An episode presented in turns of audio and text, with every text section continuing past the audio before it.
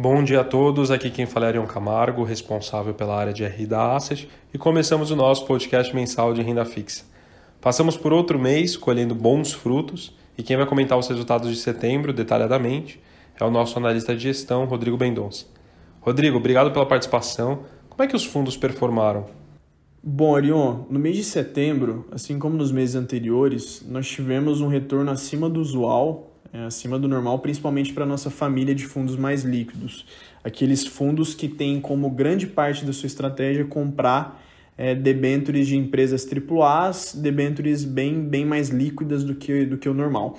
E esse resultado pode ser explicado justamente pelo fechamento dos spreads dessas debêntures. Então, é, é, a gente tem visto aí uma apreciação muito grande é, para ativos dessa classe, algo que tem sido, é, é, que tem ocorrido de forma bem frequente nesses últimos meses também.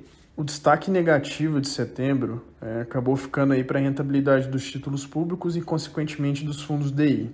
É, o que a gente viu na prática foi que os leilões de títulos públicos do governo, principalmente LFTs, tiveram uma demanda extremamente fraca e uma exigência bem maior de prêmio por parte dos investidores é, para justamente correr o risco fiscal brasileiro.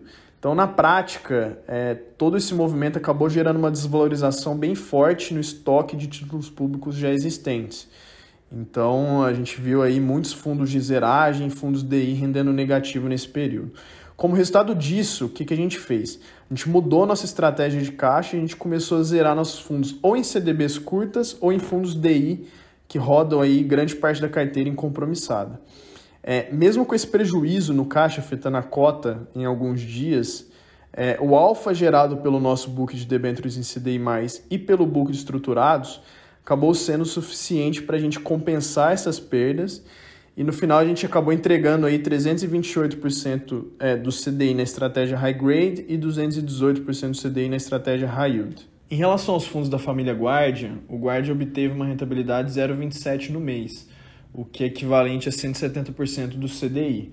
É, dentro da estratégia Master, a gente terminou o mês aí com 63% do PL em cotas seniors de FDICs, é, 10% em cotas mezanino, 5% em estruturas de cota única e o restante em caixa.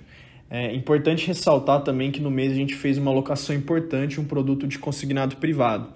É um tipo de estrutura que a gente enxerga muito potencial é, com altas taxas de desconto e, e, uma estrutura lastreada em operações altamente pulverizadas. Então, é, é, é a gente gosta bastante desse tipo de produto. Quanto ao nosso fundo previdenciário, é, a gente teve um rendimento de 0,78 aí no mês de setembro, o que equivale a 494% do CDI.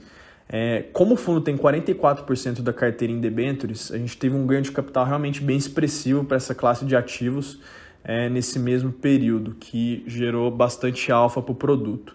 Além disso, é, os fundos imobiliários também tiveram um desempenho bem representativo nessa geração de alfa.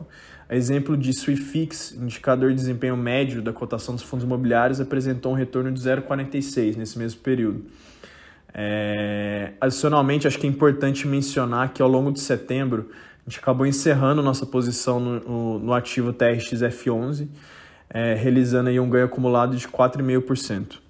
E vem cá, Rodrigo, como é que vocês estão enxergando o mercado secundário? É, é, eu digo, como é que anda se comportando e se vocês ainda veem boas chances de retorno? É, em relação ao mercado secundário, é, na prática, como nós ainda estamos com o primário pouco aquecido e também como os fundos mais líquidos estão com a captação líquida um pouco mais comportada, é, os ativos do secundário têm ganhado bastante apelo e demanda. Isso tem causado uma certa valorização para essa classe de ativos. Dito isso, é importante mencionar também que esse fechamento ele tem sido cada vez mais seletivo.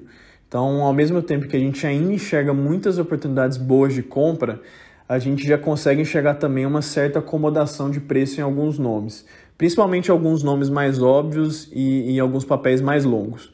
É, no momento, o que a gente tem feito é, a gente tem diminuído a duration da nossa carteira, é, a gente tem aproveitado algumas oportunidades específicas de alguns papéis que, que, é, que possuem o preço um pouco mais defasado em relação a outros, e a gente tem feito caixa para conseguir aproveitar é, é, um primário, um futuro primário aí mais aquecido no final do ano e no começo do ano que vem. Perfeito. Rodrigo, é, muito obrigado aí pelo tempo. Eu quero agradecer também o nosso ouvinte me colocar à disposição dos investidores.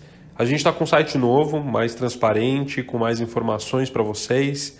E se necessário, entrar em contato, é só acessar valorinvest, com temudo.com.br e selecionar a opção contato. Valeu, até a próxima!